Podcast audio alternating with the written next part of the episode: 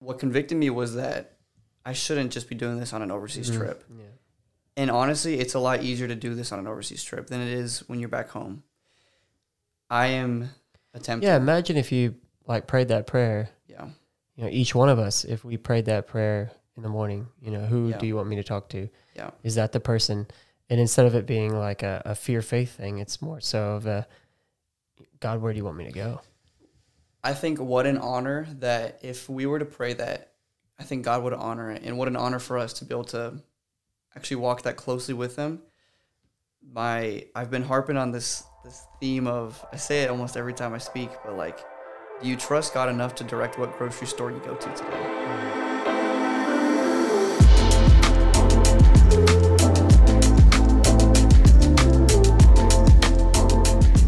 Welcome, everyone.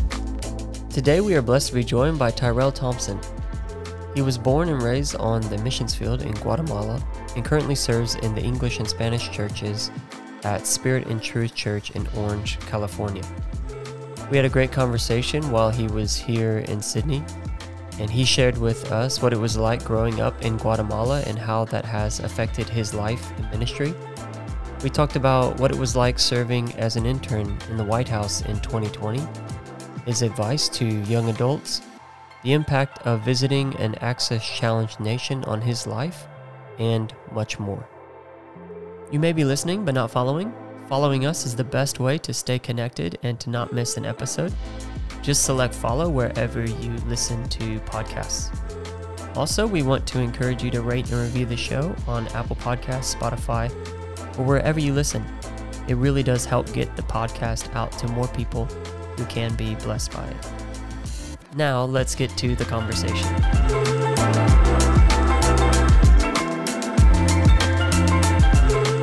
Welcome to the podcast. Thank you for joining us tonight. I'm uh, I'm almost a little sad that I'm here because I like listening to the podcast, and so there's gonna be one episode that comes out where I'm gonna be like, well, I can't listen to that one. Narcissistic. yeah, well, what, what's that say of me? I have to edit all of the episodes. So I gotta listen to myself over. That's true. uh, it's it's uh, it can be brutal at times, but so so blessed to have you with us.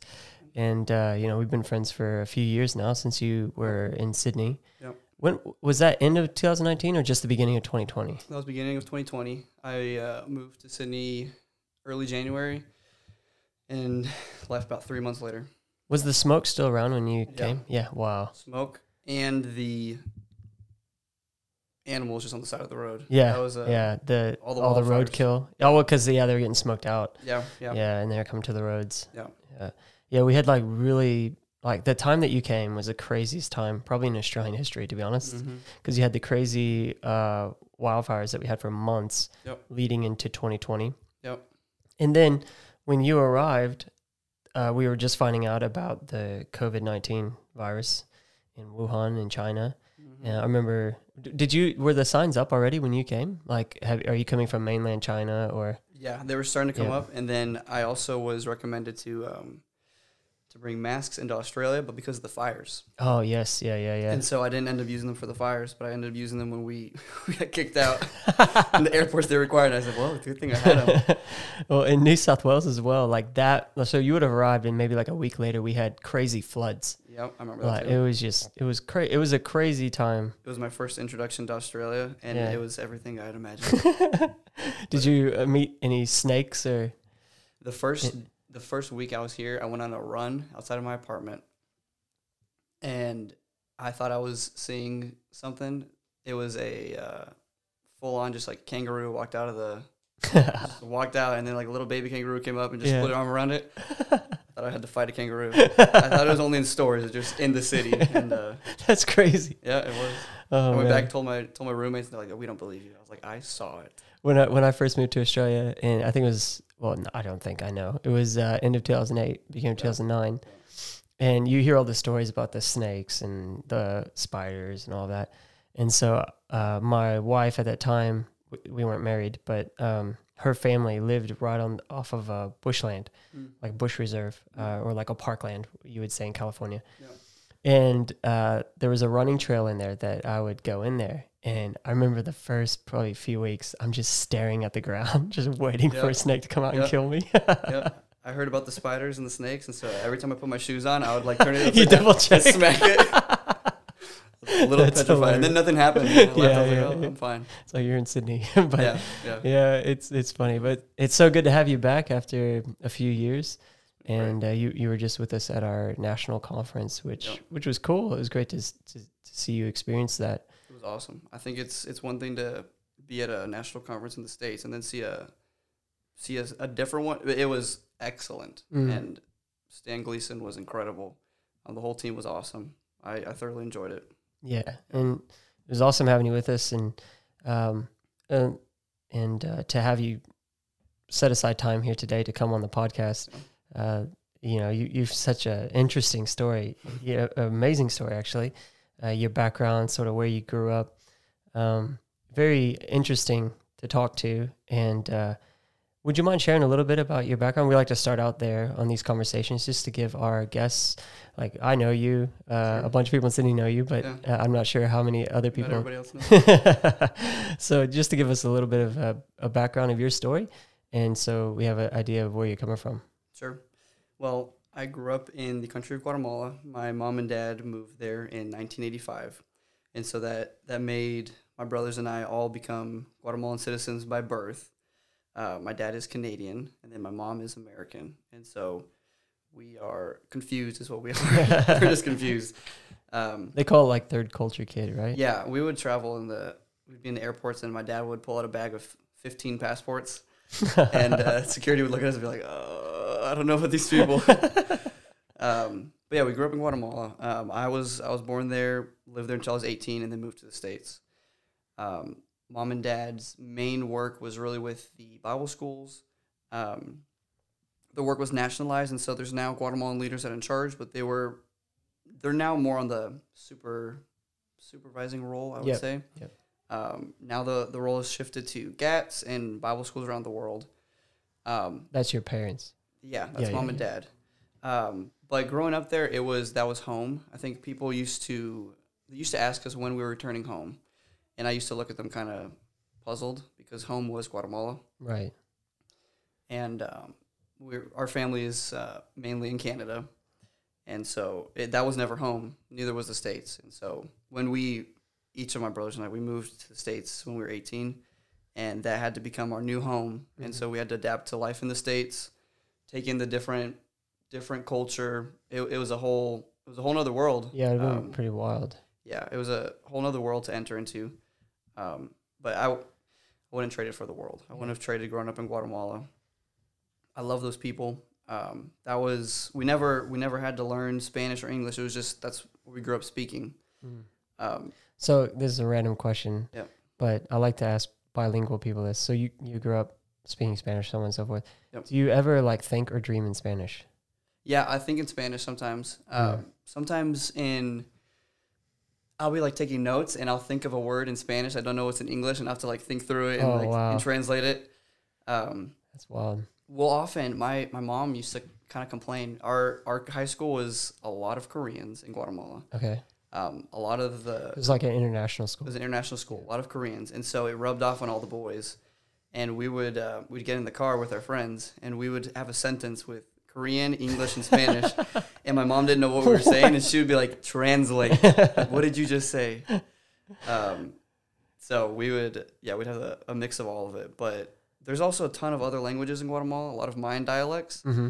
um, which was the reason for starting that the Bible school was to reach all those other people, and there was no way we would learn those languages, but they already knew it, Yeah. so they'd come to the Bible school and learn, and then be sent out. Uh, but a lot of the ladies that uh, that worked with us and would would be in our house and, and helping, um, they spoke those languages, and so sometimes they'd rub off on us too. And my, my oldest brother Anthony, his first words were in a in a Mayan dialect, Oh wow. and my mom was like, "Wait, wait, I can't understand you." yeah. Yeah, that's amazing. Um, So grew up in Guatemala, and then uh, when you started university, that's when your sort of travels commenced, right? Because you you were in the states. yeah. You would have gone back and forth from the states for deputation and stuff into Canada as well. Yeah. So, um, but then you, you traveled a bit for your your actual degree, right? That's what brought you to Sydney. That's when we brought me to Sydney. Uh, yeah. So Sydney was it was for a study abroad. hmm Um, I remember fighting it because I wanted to. I didn't think I needed to study abroad because I lived abroad, Right. and um, they just wanted to. They wanted a like a six month period of study overseas, and so a couple options came up. Australia kept popping up, and I was really interested. Um, I had asked if there was going to be a good church that I could go to, and I was recommended Pentecostals of Sydney, Mhm. and so it kept just coming up, coming up, coming up. I applied, got accepted, ended up moving here. Um, So you were supposed to be here six months, and then COVID happened. Is yeah, right? it was going to be a dual program between Sydney and Indonesia, Oh, okay. and uh, the Indonesia leg got cut short. Uh, I was just there for a couple weeks, maybe two. Oh, so that's where you were sent home. Was from Indo. Yeah, Okay. and uh, we were supposed to come back to Sydney too, but that didn't happen either. Yeah, obviously. Yeah. So that was in Jakarta. That was in Jakarta. So you were studying in Sydney, Jakarta, and Yeah. then got sent back to the states. How how much longer did you have on your degree at that time? That was uh, that was about my junior year, I think. So I had about a had about a year left, year and a half. Um, yeah, we got sent from Jakarta. We got sent to Bali for about two weeks, and then from Bali to Taiwan. Taiwan, we got on the last flight back into the states. Wow, It that, would have been wild. it was a it was a hassle, but we got on. I'm we were so thankful we got on the plane. so everybody just sigh of relief. And Uh, and so now you're you're based in California. Now I'm based in California. Yeah, uh, and you're you're doing ministry there, and you're involved in the church there. Yep, working full time, working for a tech company, and then also working at the church, doing whatever and anything I can. And you're in like a great spot because uh, you're telling me that your church is uh, got English and Spanish services. Yeah, we're doing. It's mainly English, um, but Southern California is so diverse, and there's Mhm. so much. There's so many countries there, and Spanish is such a prevalent language. Yeah. Um, we felt the need that it, we needed a separate Spanish work, and that developed over the course of a couple of years. Uh, we do have a separate. We have a we have a Spanish pastor. We have a Spanish team, and now we've we've basically developed a. It's a whole nother congregation at this point. Uh, we're still using the same building. We're still using similar teams and structure and and all that, but it, it has developed into its own work, and um, it's pretty pretty amazing looking back. Like growing up in Guatemala, I did not think that would translate into coming to the states Yeah. and I couldn't I couldn't see that for the first couple years. Um, It probably gives you like an empathy with with some of the people in Southern California that others may not have. Yeah, I think it does. It's also kind of weird because I'm a I'm a very white guy, and uh, they walk into a service. They hear you they speak see Spanish, a white guy like, "Oh my with God." With red hair speaking Spanish, and like, what did we just walk into? and like amazing Spanish, Yeah. not like high school educated Spanish. no, no, no, no. But then they'll quickly notice, and I think also if you can relate to somebody like via their language, Mm. they're a lot more apt to like connect Yeah. with you. Yeah. And so, um, yeah, we're, we're going Spanish. We we do translate right now, uh, so we still have English people will come, uh, but it it has been incredible. I never thought that growing up in Guatemala would translate to life in the states, let Mhm. alone be preparation for ministry. Yeah, and that leads us sort of into the next question, Yeah. where um, you know you grew up on the mission field. Yeah. Your parents are obviously involved, but Yeah.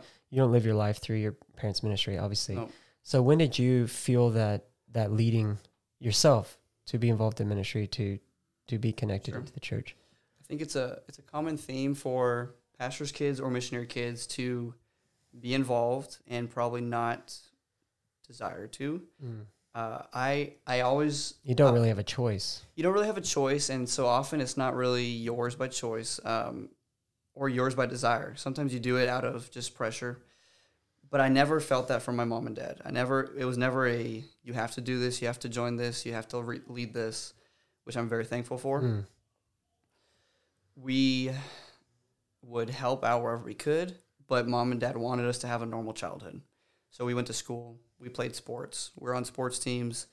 We would be involved with teams that came down from the States. That was really the main involvement that we had. They wanted us involved because we needed some connection to the States. Mm. But it was never a you have to. And that that didn't that made us not resent it. I don't resent it. I, neither do my brothers. But yeah, ministry in my mind was something I really I did not want. And I remember thinking I remember I remember distinctly one night laying on my bed and saying, God, I don't want to be in any of this. Mm. Um, I don't know why I said that, but it, it was not something I desired. And I actively thought when I get to the States, like I'm done. Well, Do Do you think it's because of like the the work that you saw that it entailed for your parents? Like, it was all in, all encompassing. Yeah, I think I think it's all encompassing. You see you see all of it, um, which could it's a. I mean, there's pluses and minuses to it. Uh, you see the reality Mhm. of of life. I also, I think I saw how they they gave their life to this, Yeah. and I, I also saw the fruit of it. Like it's been incredible to see that. Um, I don't think mom and dad ever thought of. They didn't think of leaving Guatemala because of it. There was one time where they noticed the effect on us, the kids. It was uh, we were driving to church, I believe, and me and one of my brothers we were playing on our Game Boys in the car, as we always did going to Yeah. church. We were playing on our Game Boy, and we looked out the window and we said, "Oh, look, there's a dead guy," and we continued playing on our Game Boy. And at that point, I remember my mom telling us that at that point she was she was a little scared for what it was doing to us. We were we were desensitized to that So is that, it- because that because a- of violence? yeah, it's just it was a very violent country. It still is. Um, it's getting better, but it was a very violent country. We were used to seeing death. We were used to um, we were shot at multiple times. We had uh, multiple bombs thrown at our house, but that was normal to us, and I don't think they wanted it to feel like it was normal to us, Mm. and they didn't want us to think that everybody everybody lived like that. But we didn't know any different, and so I don't I don't remember resenting it. I just remember playing on my Game Boy, looking out. Oh, there's there's a guy there on the side of the road. Continue playing. And so they noticed those things, and they, they were really cautious to protect us, but they also wanted us to be exposed. And we were exposed to all of it, and we saw it. And um, you'll go from extreme poverties to extreme riches in Guatemala within a five minute drive. And so it shapes your worldview. I think MKs have a they have a very special view on the world because they've seen North America, and then they've also seen the extremes of Mm. the opposite, and uh, they're empathetic towards specific groups of people. They're and that translates to the states. Yeah. That's, I think that's also why MKs are they're very effective, uh, if you call it ministers in, in their specific areas, because they've had that experience, and it's Mm. it's not necessarily they they've got their like they've had their ministerial license for a couple of years. It's just they've been around it and they've seen it all, Yeah. and so they can translate that into Yeah, their yeah, life yeah. as an adult. for sure. Yeah. And so I, I kind of got you off track there, but all when did you feel uh, that was for you ministry? I so I think part of it is it's it's kind of been my my testimony of I was involved with stuff. I was not actually in the church myself. I think uh, it's a actually I don't think I've ever shared this with you either. Mm. Um, I did not. I wasn't baptized until I was 16. I didn't receive the Holy Ghost until I was 17. I was fully. I grew up in it. I was around it. I never accepted it for myself Mm. and it's pretty easy to lift apart and um, it not be in you. I knew about Jesus. I knew everything. I knew every story, and it, it is a common story. But I was around it so much, and I, I just couldn't accept it for myself. I had a lot of questions. Um, it's also one of those things where you want to hide it because you're trying to you're trying to not make. I think you, you also subconsciously try to protect the family hmm you protect the work and you would see um, you'd see great families but sometimes their kids were struggling and i was struggling and so i remember my dad picked me up from school after a soccer practice and he he began discussing with me that like i had not been baptized and i had thought about it i just never did it and he is the one that gave me a bible study on being baptized and what it meant and so I, I got baptized in my backyard it was just me my mom and my dad and he baptized me in the name of jesus and i expected to come out of the water be filled with the Holy Ghost, and I didn't. And it, Mm. it took, it was almost a full year. It was uh, two days short of a year that I received the Holy Ghost. And that was at a missionary kid retreat. Uh, I was 17. And we had those retreats every two years in Florida. And it took someone sitting down with me. I remember being in the altar and everybody was praying for me. And it took, it was Kendra Poitras. hmm She pulled me aside and we went and talked in the hall. And she began talking to me and, and asking about the struggles I had with understanding like what is it to be filled with the Holy Ghost? What is it to be like you're now baptized in the name of Jesus? What does that mean? And um, she began discussing with me. We prayed. We walked back in. I sat down and I began praying with one of my friends and received the Holy Ghost. Wow. It took some teaching. It took Yeah. someone talking to me. Um, Because everyone just is probably assumed that you knew. everyone assumed that I knew, and I, and I really didn't. And it it it was just I kind of I think I maybe slipped through the cracks of looking pretty good. I, I knew how to like put on a suit and show up at a conference. Yeah. Were you you were like well behaved and so Yeah, and well behaved. I wasn't I wasn't a problem child, but it was just all I cared about was sports and school Hmm. and being popular, and I was okay with that. But I felt such a void, and ministry did not come into focus until obviously until the new birth. Yeah. And that is when it started completely changing my life. And it, it took some time. I think it's been gradual. But I came to the States never with the intention of being involved. I wanted to go to school. I wanted to travel. I wanted to be a part of the church, but I never thought I would get involved as much as I have. And it's it's been very gradual. Um, it never was a booming voice. It was always opportunities came up, and the Lord guided me. He gave me pastors, and yeah, Yeah, awesome. And in, and in these conversations, I've realized over the years that it's different for everybody. Yeah. You know, everybody's story is unique. yeah, And, um, yeah, sometimes we romanticize the booming voice, yeah, um, but that, that gradual, uh, way of getting into ministry is, is more typical. I've, I've noticed. I mean, yeah. I yeah. think it's more typical, and it, it was also opportunities would come up, and I would always question. I don't know if this is for me or not, but I'll Mm. I'll try it. yeah, And it also was like, it, if you are submitted to leadership, they see things you don't see. And my pastor would bring stuff up, and I didn't think I was one qualified enough to do it. Two, I was pretty new in the church, even though I I'd been around. I was still a baby Yeah. technically. yeah. They always, they probably would assume this kid, you know, Yeah, came out of the womb speaking in tongues. yeah, and I didn't. I sure Born in didn't. Guatemala. Sure didn't. Uh, but opportunities would come up, and then also ideas began flowing with the youth, and different. I would spot different things that that I could do, and it would be simple stuff. But that's how it started, and I, Mm. I do think I do think God will give you ideas. He will use what you have, and He'll use people around you, and it'll just begin building. It Yeah. didn't start with someone asking me to preach. That that was not the start of it. Um, that has happened, but it started as, "Would you be willing to be a greeter?" yeah. I said, sure. Then they said, would you be willing to take attendance? I said, that's all right. And would you be willing to help do announcements? That sounds great. Would you be willing to come with us to the hospital and pray? That sounds good. I'll do it. And saying yes to enough of those things has led to where we're at now. So beyond that, do you have any other advice that you would give someone who is feeling a, a call to do more? Um, you know, not necessarily having to get their license or anything like that, Yeah. but they want to do more and be Yeah. more involved uh, in ministry. Yeah, I was thinking about this question, and the first thing that keeps popping up into my mind is whoever is wanting to do more, do not limit being involved in the kingdom to simply operating at your church address. That is a that could be a, a great starting point, but that's not the end goal.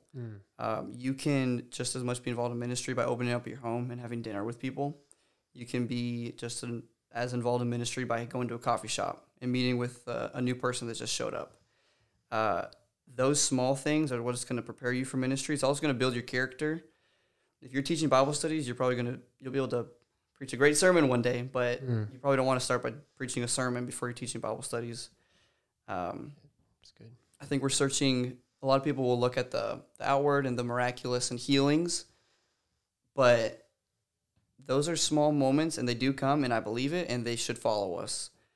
But most of the time, it is it's going to be the one-on-one conversations. It's going to be small things that you could you could see you could help with this, or I could pick that person up from from their house and go to church, Mm. or I'll bring them to my small group at my house. That is just as much ministry as a as a full fledged. You work full time for the church. Um, Yeah, that's good. And Yeah. and that's kind of in line with, with what you were talking about on Sunday. Yeah. You were sharing at Yep. POCC. Yep. You're talking about um, you know, we have this infatuation with the with the platform yeah, and the pulpit or anything that involves a microphone or being seen. yeah, And you were saying that yeah, okay, that stuff is is okay, but yeah, where it's really at is in your walk, in your walk with God. yeah. And and the majority of us are working full time jobs, and um, if you're in school, that that really can be a full time job. But even looking biblically, I I've studied it out, and they a lot of them were working jobs. Yeah. A lot of them were working jobs, and it was a select few that were living off the ministry. Well, and the thing is, is like we were talking about a little bit earlier. Where we're based, like you know, Yeah. I'm based here in Sydney. Yeah. You're based in California. Yeah. The reality is, is the mo- most people are gonna have to work a job because the church can't afford to put them on staff. No, and that that should not be a hindrance for us. And that you cannot wait until you are full time ministry to be involved in ministry. Mhm. Ministry should be your everyday life. We are all called to be ministers. Brother Gleason preached on this every so single good. night. Is the priesthood of the believers. Um, That was probably my favorite session from conference. So I, yeah, I might actually link that in the show notes if you guys Yeah. want to check that out. That was a great message he shared. It was amazing. But you can you can be just as, as involved in ministry if you're a you're a doctor, you're a nurse, you're a businessman, Mm-hmm. you work in finance. Yeah. All the people we read about in the Bible, they were all involved in those Yeah. fields. They were in medicine, they were in finance, they were they were scholars, and then they're also fishermen, Mm. and uh, they were mightily used. And Yeah, they uh, weren't waiting for an opportunity to be standing on a on a platform. One of one of my favorite stories that we don't really talk about uh, in church is how uh, Jesus' ministry was financed Yeah, because he, yeah, didn't have, he didn't have a job yeah, and he didn't have a house, yeah, and yet somehow him and twelve men were constantly looked after. Yep. And it wasn't just like every time he's performing a miracle to get money. Yep. There are people that actually financed him. There's Yep. scriptures that talk about that. Yep. And, um, there had to be people available. They had to have jobs. They had to have the money to finance that ministry. Yep. I actually, when I came to the states, I remember having such a. I obviously like I honor our missionaries. I they are my heroes. My parents are my heroes. I've I've seen it.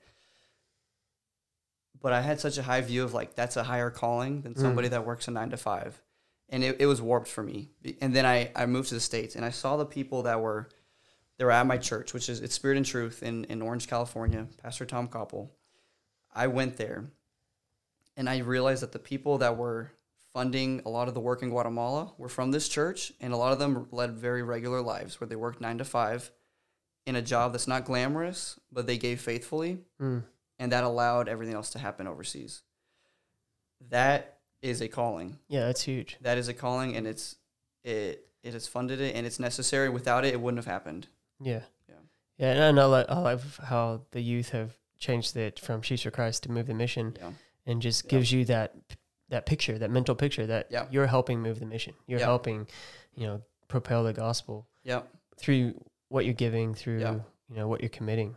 And now I'm on the other side of it. I'm, it's not as glamorous. It's Yeah. not as glamorous to work nine to five. But seeing the fruit of it, being able to give, and now now I'm on this side of it where I'm giving towards those things. Mm. Uh, it's definitely given me an appreciation for all the years that those faithful members that nobody will know their name, Mm. but they've given monthly towards the work all around the world. And and not even that, it's it's now I'm now I'm focusing on, on North American missions and I'm seeing we're working, but we're funding this and it, it needs to be funded. And And it's more challenging to, It's to more fund it there because it's more expensive. yep, Everything you do is more expensive Yep. in Australia and North America. yep, sure is. Yeah. Sure is. Yeah, and um, off the back of that, one of the things that I love about your story is spe- specifically, you know, leaving Guatemala where your, where your parents had raised you, Mhm. and so you're going to the U.S. You're studying there. Mhm. Obviously, you're not with them. Yeah. So you don't have their their day to day influence. Yeah, And then you travel to a place like Sydney. yeah. You you've been all over, right? And yet, you have maintained your walk with God. Can can you talk about the importance of having that personal uh, relationship, that personal commitment? Yeah. Uh, you know, when when you don't have others to lean on. Yeah. This was something I had to had to learn on the go because I, I really do think the, the Lord filled me with the Holy Ghost at the right time Mm. because it was right as I was leaving, preparing to go to the States. And I just started to learn all these things. Um, I remember feeling the isolation when I first moved to California. I remember calling home saying, I want to come home. Mhm. And I, I, I was done with the States. Um, I would attend services and I often, I remember skipping Sundays because I didn't, I didn't understand faithfulness Mm. and it wasn't ingrained in me. And I had people at my local church that would call me and they would say, Where are you? Like, we missed you. What's going on? I wasn't used to accountability. I didn't have people checking in on me as, as, uh, it, I wasn't used to it. Yeah. And so once it started happening, I almost was frustrated. I was like, why do they care so much where I am? but it really was what saved me because I could have gone off the deep end very easily. I think I initially that was probably the goal was I was going to get away from everybody checking in on me. Um, but the importance of having a personal walk with God, I needed a pastor, and I keep I harp on this with all the missionary kids. You need to get a local church. You need to have a pastor. You need that accountability. You need the leadership. You need the community. Mm. Yeah, that's something I don't hear it talked about a lot, but you need those friends. Um, Sometimes it gets a bad rap actually because we talk about Yeah, like oh, you're spending too much time with church people. You need to spend time with others. But if you're coming from a, a background like yours, yeah, where you you haven't had that opportunity No. that you know like me i grew up in the states yeah, grew up in church Yeah. you know i grew up in a youth group so Yeah. um, we lived with our friends basically yeah. but if you haven't had that Mhm. you need to get involved as much Yeah. as you can Yeah, I didn't. I didn't grow up with a youth group. We we would travel around to different churches. Um, I think we you probably are coming to the states with the mentality of like I can figure this out. I'm here to say that you will not figure it out on your own. You will not figure it out on your own. You need some pastors. You need guidance. Uh, you need somebody checking in on you, and you also need people to push you because I could have become complacent. I, I did multiple times. I was comfortable with sitting on the back row and not serving. And they would have allowed me to do that but i was pushed to like hey would you help with this? Would you do this? Why don't you like come on up and sit with us over here? And that kept me constant checking in i also it is on you to allow them to do that you could easily get bitter and get kick them out of your life yeah but I thank God I have a wonderful pastor. I thank God I have a wonderful church. They checked in on me. Uh, I think I said this on Sunday at Sydney that even when I came here to Pentecostal Sydney, the, the church moms would feed me, and that also kept me around too. they kept me around at church. They, they invited me over to the house for dinner, and uh, and my my pastor's wife, Mama Koppel, she was always feeding me and picking me up, sending me stuff, giving me birthday gifts, and I ended up realizing this is my new family in the States. Mm. And it, it's not just I'm going to church. God has given us a great gift in the body, and we could either see it as, as some type of bondage that we're trapped in it, or you could see it as a gift that you're now blessed with a new family Mm. and they're taking care of you. yeah And yeah, it, it's been incredible. My the connection to having a pastor has guided me in decisions. I've considered leaving California before when I first graduated from, from college, and I was so frustrated because I didn't know where to go. And I asked, I asked the Lord. I said, "Would you just give me the next three months? I don't care about the rest of it. Just tell me the next three months." My pastor came up to me the next day. We were at a we we're at an event at, at church, and he said, "Hey, what are you doing for the next three months?" And I just sat there and looked at him, and it was exactly he gave me some direction for the next three months. I wouldn't have had that had I not been connected to a local church right and had a pastor. So, and when you're isolated too, you have to have your daily disciplines. When I was here in Sydney, when I first started, I had to be reading my Bible every day. It was a my my my classmates probably thought it was a little weird. I was getting up earlier than normal before we went off to school. I was reading, and then my weekends it was a consistent. I had to make it to Pentecostals of Sydney. It wasn't an option for me mm. and um, your mother-in-law actually helped out a lot with Yeah, that. yeah. Sister Gina would pick me up and take me to church. yeah yeah like getting getting plugged in and Yeah. getting connected and i mean it makes sense right Yeah. like if uh if you're gonna make it Yeah, you got to have others around you that are that are helping you. Yep. So, um, I didn't know this. You you mentioned this um to me in conversation a couple days ago. Uh, for some reason, I don't know where I saw it. Some reason I thought this, what happened to you actually happened to your brother. That's what I thought. And Oh, then yeah, you're like, oh wait, no, uh, that was me. So Yeah. when you got back from uh, Sydney, yeah. you know, you graduated. Was this after you graduated? No, Okay. was, this was in the middle of it. Okay, so you're still going to school. Yep. And then um, was it an internship or some sort of job or Yeah, it started as an internship.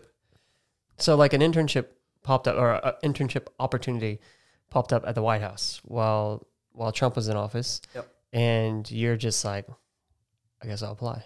Yeah, I I was I remember sitting at home and I looked up I wasn't involved in government or politics at all. I I still really am not, but I remember thinking I knew I needed an internship for school. Mm-hmm. I looked up internships, and then I remember seeing photos of uh, of the White House, and I, I was like, I wonder if they would have a job for me. and I looked it up, and they sure they had an application form. and I remember joking to myself like, why not? And I applied as a joke just to see what would happen. I kind of wanted to see what the process was, and I went through the whole thing. It was an ordeal to apply. Mm. I did it. I didn't even tell my parents I applied because I didn't want to be embarrassed when I got denied. I didn't tell anybody. Yeah. I didn't tell a soul that I Yeah, applied. it's like the it's like the kid in high school that applies to Harvard, and he's like, eh. yeah. I Yeah. well, I, in my mind, I was like, I, I, I think I said this to you. Somebody had to win, yeah, so why not try? yeah.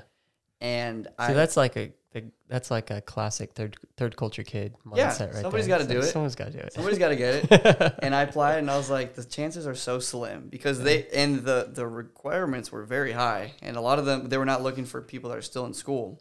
And I was I was in the middle of my schooling, and I applied. I didn't tell anybody. I was like, "There's no way I'm not getting it." And then just for months, I didn't hear anything. And that's when I, I, I applied before I went on the study abroad. Okay, yeah.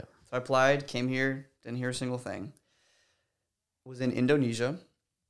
It was right when COVID hit. We were told we were getting sent home. And one of the nights I was in my hotel room. I know it sounds odd. I did have a dream and I was I had a suit on. I was walking down like a just a corridor. In the dream, I knew it was the White House. I knew it was the the government of the United States and I woke up and I was a, I got a little teary eyed because I said I was like, "Wow, I won." It just from the dream. I yeah, thought like. I forgot about the application and I was like, "I'm going," um, and I didn't think anything of it. My phone was off. I got ready for the day, turned my phone on, and I had an email from the application saying that they had approved and I, I was going to be going there if if I accepted Wow. and they had the full steps of how to get through Secret Service, and they had to do the background checks. And I remember sitting there just crying because it was just a strange, like, little desire of like that'd be awesome if I tried, and like I might as well. Mhm. And I do think the Lord will honor the desires that you have, and I think He'll He'll give you desires. It may feel a little weird. Um, I think I, I spoke about this even at uh, Central Coast that you have no idea where those ideas are coming from, and it could it could it could not just be you. It could be God giving you an idea to just try, and I think He honored that. Um, there is no way that my resume should have popped up to the top of that group.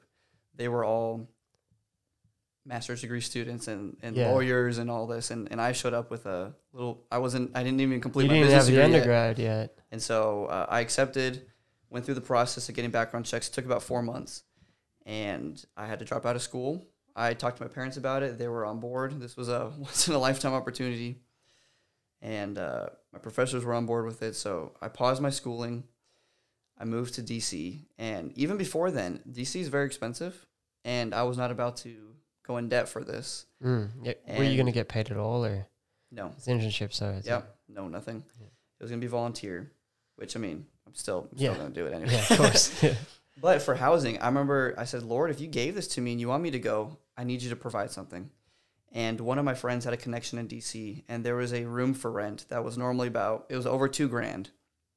And they said that they would give it to me for just a few hundred dollars a month Wow. if I wanted to come. And so I accepted, and we did that. And um, I wasn't able to tell many people I was there. Uh, just a select few people knew. Um, what was amazing though was that I did have multiple people reach out to me while I was there, saying, "I don't know where you are, but I am praying for you." And the Lord had put my name on their heart to continue praying while I was there. They didn't. They didn't know I was there. Nobody had told them. Um, one person in specific said um, that they they had had a dream similar to the one that I had, or in the suit. That to me just gave me reassurance that I was I was doing the right thing. That the Lord saw me, Mhm. and that He gave this opportunity. And now it was time for me to just walk through it and see what happened. So did you get to meet him? We. Yeah. Yeah, obviously, because Yeah. you're working the White Uh, House. we would we would so my position was um, presidential. It was presidential correspondence. So I was in the office of the president, presidential correspondence, mainly working with international um, correspondence. Okay. So a lot of the uh, foreign diplomats were coming up. I was I was greeting them. I was doing correspondence, simple stuff of like a, a diplomat would come with a gift, and I would have to I'd have to monitor and do the paperwork for it and say like, hey, this is too much for the president to accept. Like we're gonna have to send it to the archives. oh wow. Um, different governments would communicate with the White House, obviously, and that came through our office. And so it really is a glorified secretary, but you're seeing Mm. a lot of cool stuff. yeah, yeah. Um, So you would have met like Pence and Yeah, actually, uh, we there was a there was a weekly Bible study in the in the vice president's office every Wow. And I would attend and I would take my lunchbox and go sit in the office of the vice president and we'd have Bible study. There was a group of about thirty to forty of us. It was amazing to see the corridors of the White House, the same one from those dreams. People were walking out at noon for lunch, and it was all the believers. And we were walking into the vice president's office, and we would sit there and discuss the Bible. We'd have a short Bible study. We would pray. Somebody would sing, and we would join them. Mm. I didn't expect that. yeah. I didn't expect that. And then um, some of the fun stuff was that like we got to see the helicopter taking off like almost every day, and we we did get to meet the president often. Um, I think our team saw him more because it was communications, and we had to give a lot of reports to him. Mhm. And so, um, Did you work with uh, Kayleigh McEnany at all? yeah, because she was in in the Yeah. in the press, and so she was always she guided us a little bit on how to talk to the press. It was definitely a hostile time, um, and I wasn't. I was yeah, Hostile. yeah, it was it was pretty hostile. Re-election and It was hostile. COVID. I was um, I was followed home twice. did you meet Dr. Fauci? I did not. Okay. I saw him. He was there often. Yeah, because they were doing the the com- the Yeah. uh, addresses. Yeah, he was there often, and, and we would be there, and I'd have to take notes and, and give reports. But I noticed the the hostility of it that I wasn't used to. I, I was followed home twice. One time was two men met me outside of the gates, and they had seen me walk in, and they waited all day until I walked out. Wow. and they got on the same bus as I did, and um, they saw part of my badge. Uh, We always hid it, but they saw the chain holding it. They said, "We we saw you walk in. We know you're there. What office do you work in? What are you doing?" And we had a we had phone numbers to call because the the largest number of spies in the world is within a four block radius of the White House. Wow. And but then that also means we have the largest number of social uh, Secret Service there too. Mm. And so we had a specific number that if we called it, we'd have a Secret Service member at our location within 30 seconds. Wow. And so I remember I, I told them that. I said, I, I'm going to call this number. And they, they just dispersed. Um, so they they almost followed me to the house, and I wasn't going to do that. I was going to go a different path. So I got off at a stop earlier, Mm. turned around, told them, I said, I'm going to call. And they, they left. Um, And that's wild. So uh, there's apostolic in in the White House. and there still are. There still are there. And they're, they're in multiple departments of the United States government. I had no idea. Mm. And when I went there, there was there's one lady in particular. Um, I'll I'll keep her name out, but she was there and she worked for multiple presidencies, and she was in charge of uh, a certain area of the world for national security, and she was quite a high up official. And one morning, I opened my email. It was an email from her office, and she requested to have lunch with me. And I didn't know who it was, so I just said, "Sure, what time works?" Like just responding casually. Mm. I didn't know who she was we scheduled the lunch and then I told my boss, "Hey, I've got a lunch with so and so." And he said, "Who?" I said, "I said this is this is her name." And he said, "You do not have a lunch with her." He said, "You're not allowed to." Oh wow. And I said, "I said I do." And the her secretaries came up to the office and they they asked for me to come. I met her and she said that she had heard that there was a missionary kid working in the White House and she wanted to have lunch. And we sat down and talked and she said, so I can already tell. She said I'm spirit filled as well, and she said I've been I've been looking for local churches, and we actually connected her to a local church there. There's multiple of those, Wow. and they may not be connected to the UPCI, but they're there and they're they're willing to work and they're in the thick of it, and they need our prayer, Mm. and they've dispersed into other branches, and there are people within the UPCI that are in government, and we need to pray for them and we need to support them.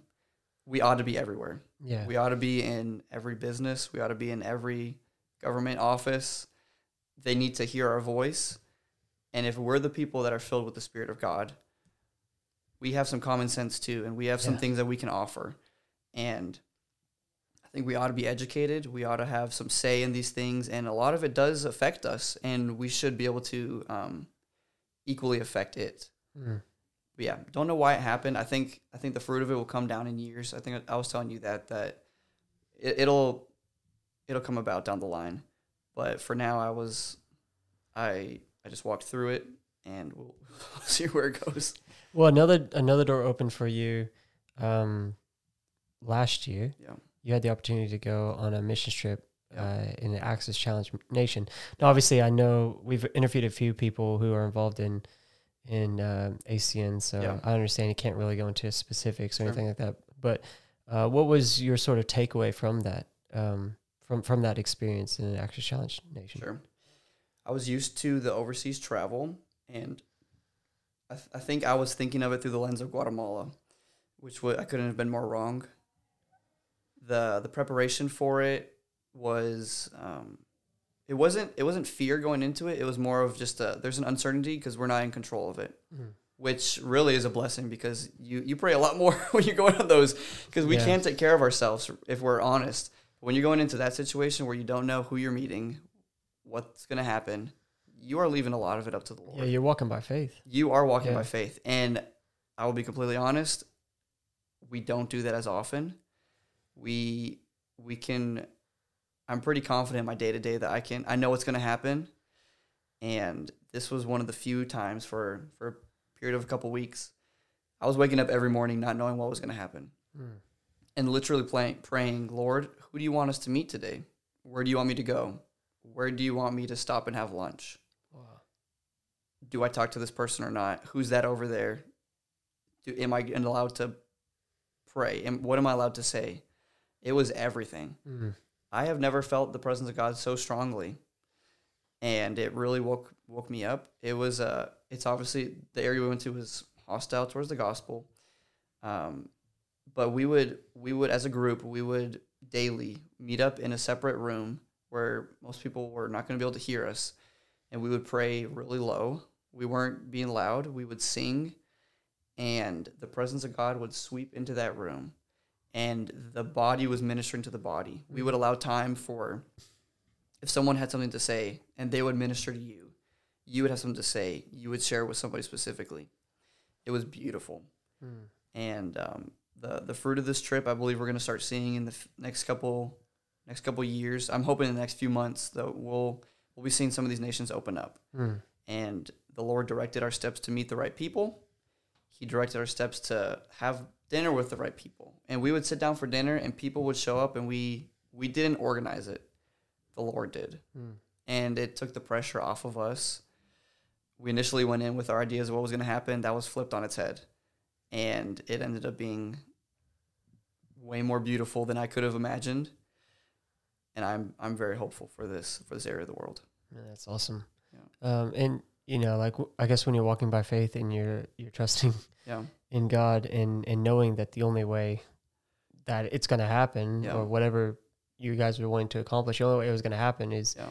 is through divine direction. Like it, it wasn't you you couldn't just you know do it the way it's No. always been done. And the what convicted me was that I shouldn't just be doing this on an overseas Mhm. trip. Yeah. And honestly, it's a lot easier to do this on an overseas trip than it is when you're back home. I am attempting. Yeah, imagine if you like prayed that prayer Yeah. you know, each one of us, if we prayed that prayer in the morning, you know, who Yeah. do you want me to talk to? Yeah. Is that the person? And instead of it being like a, a fear faith thing, it's more so of a God, where do you want me to go? I think what an honor that if we were to pray that, I think God would honor it. And what an honor for us to be able to actually walk that closely with Him. My I've been harping on this this theme of I say it almost every time I speak, but like, do you trust God enough to direct what grocery store you go to today?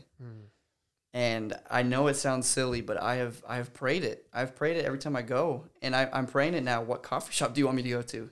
And sometimes an idea will pop into my head.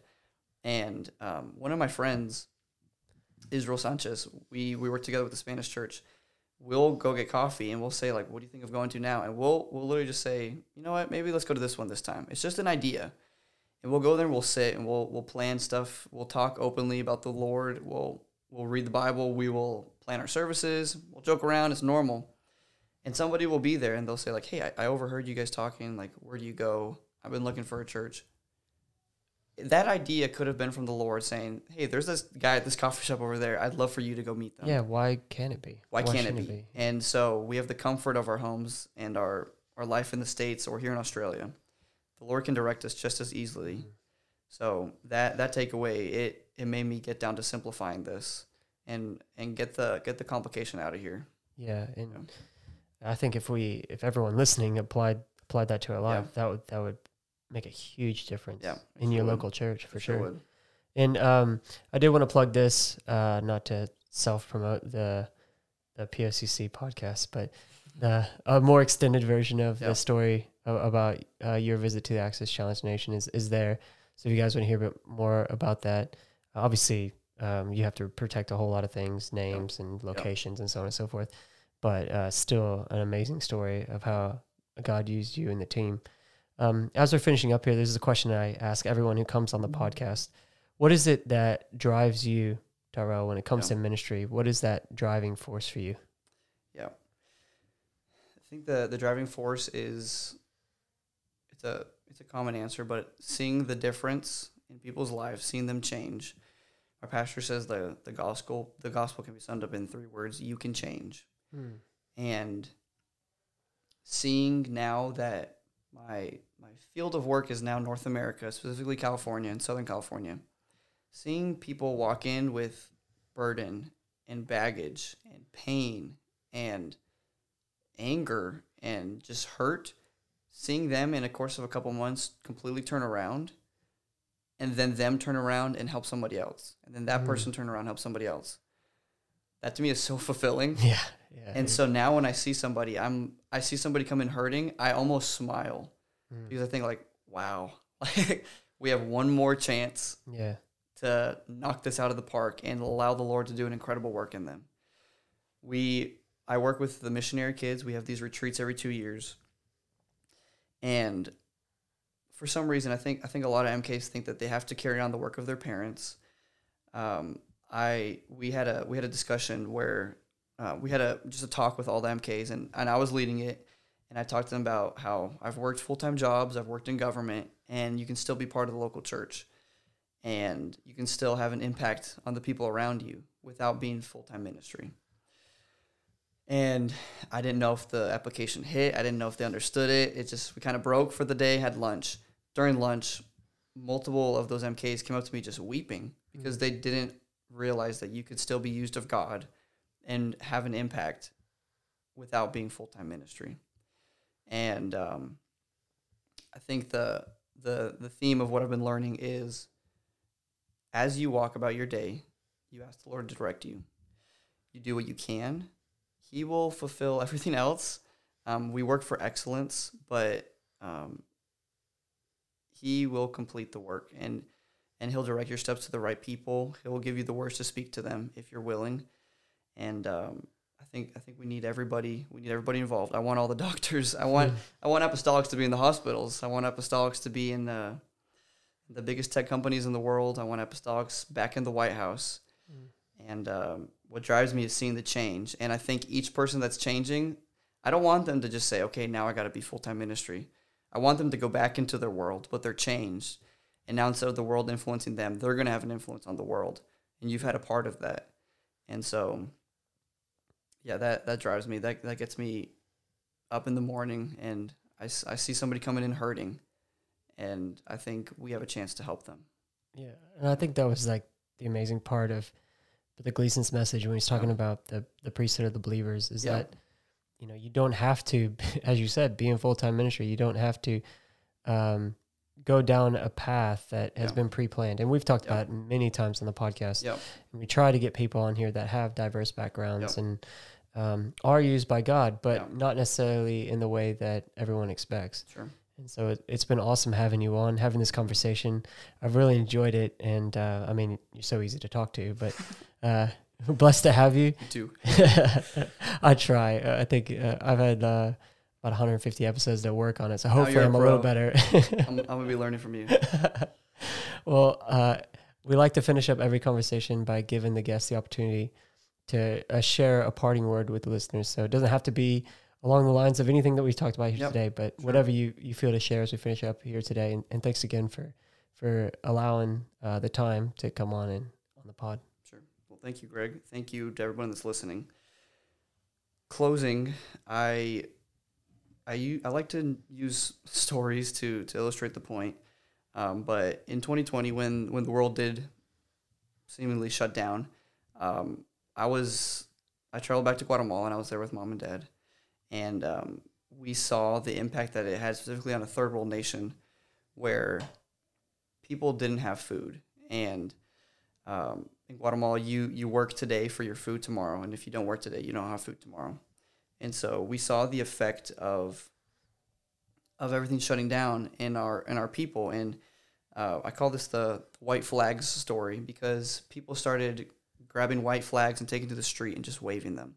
And they would wave the white flags in the air, and I didn't know what they were. And we eventually went up and asked, and they said, "We're waving the white flags because we have no food and we need help." And this just became multiplying. It started with a dozen, then we saw like hundred people, then we just saw thousands of people in the street. Eventually, people were in their homes and they they hold a white flag over their doorway and just hope somebody came with help. And it it just wrecked us because there were flags surrounding our churches. And it, it wasn't a pride thing of saying like we don't want these flags around our churches, but we thought if we are actually here to meet the needs of these people, we're gonna have to get really basic and we're gonna have to start feeding them. And so we converted all of our churches into just humanitarian aid, food distribution centers. And the goal was around every church, we wanted zero white flags. We wanted to be no flag zones around our church buildings. That's not a focus on the building. That's not a, an image thing. It was simply our mission right now is where our people are, there shouldn't be starving people. We should be the hands and feet, and we're gonna we're gonna meet them. And so we we proposed this to North America, and people gave, and we it blew our minds overnight the amount of funding that came in.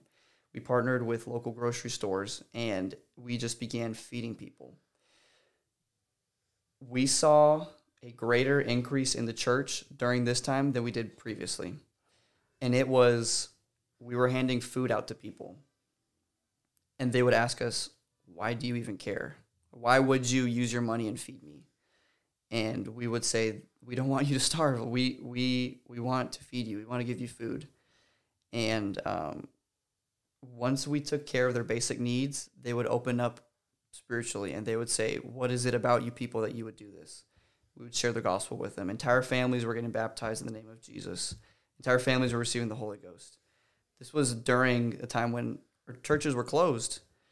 And I take that application to say, I think we claim to be Jesus followers, but I wonder if sometimes we're more followers of his moral teachings and the comfort of having a, a like minded community rather than we really are of following him and what he would do and who he would talk to and what he would say to them and what he would actually play out in his actions.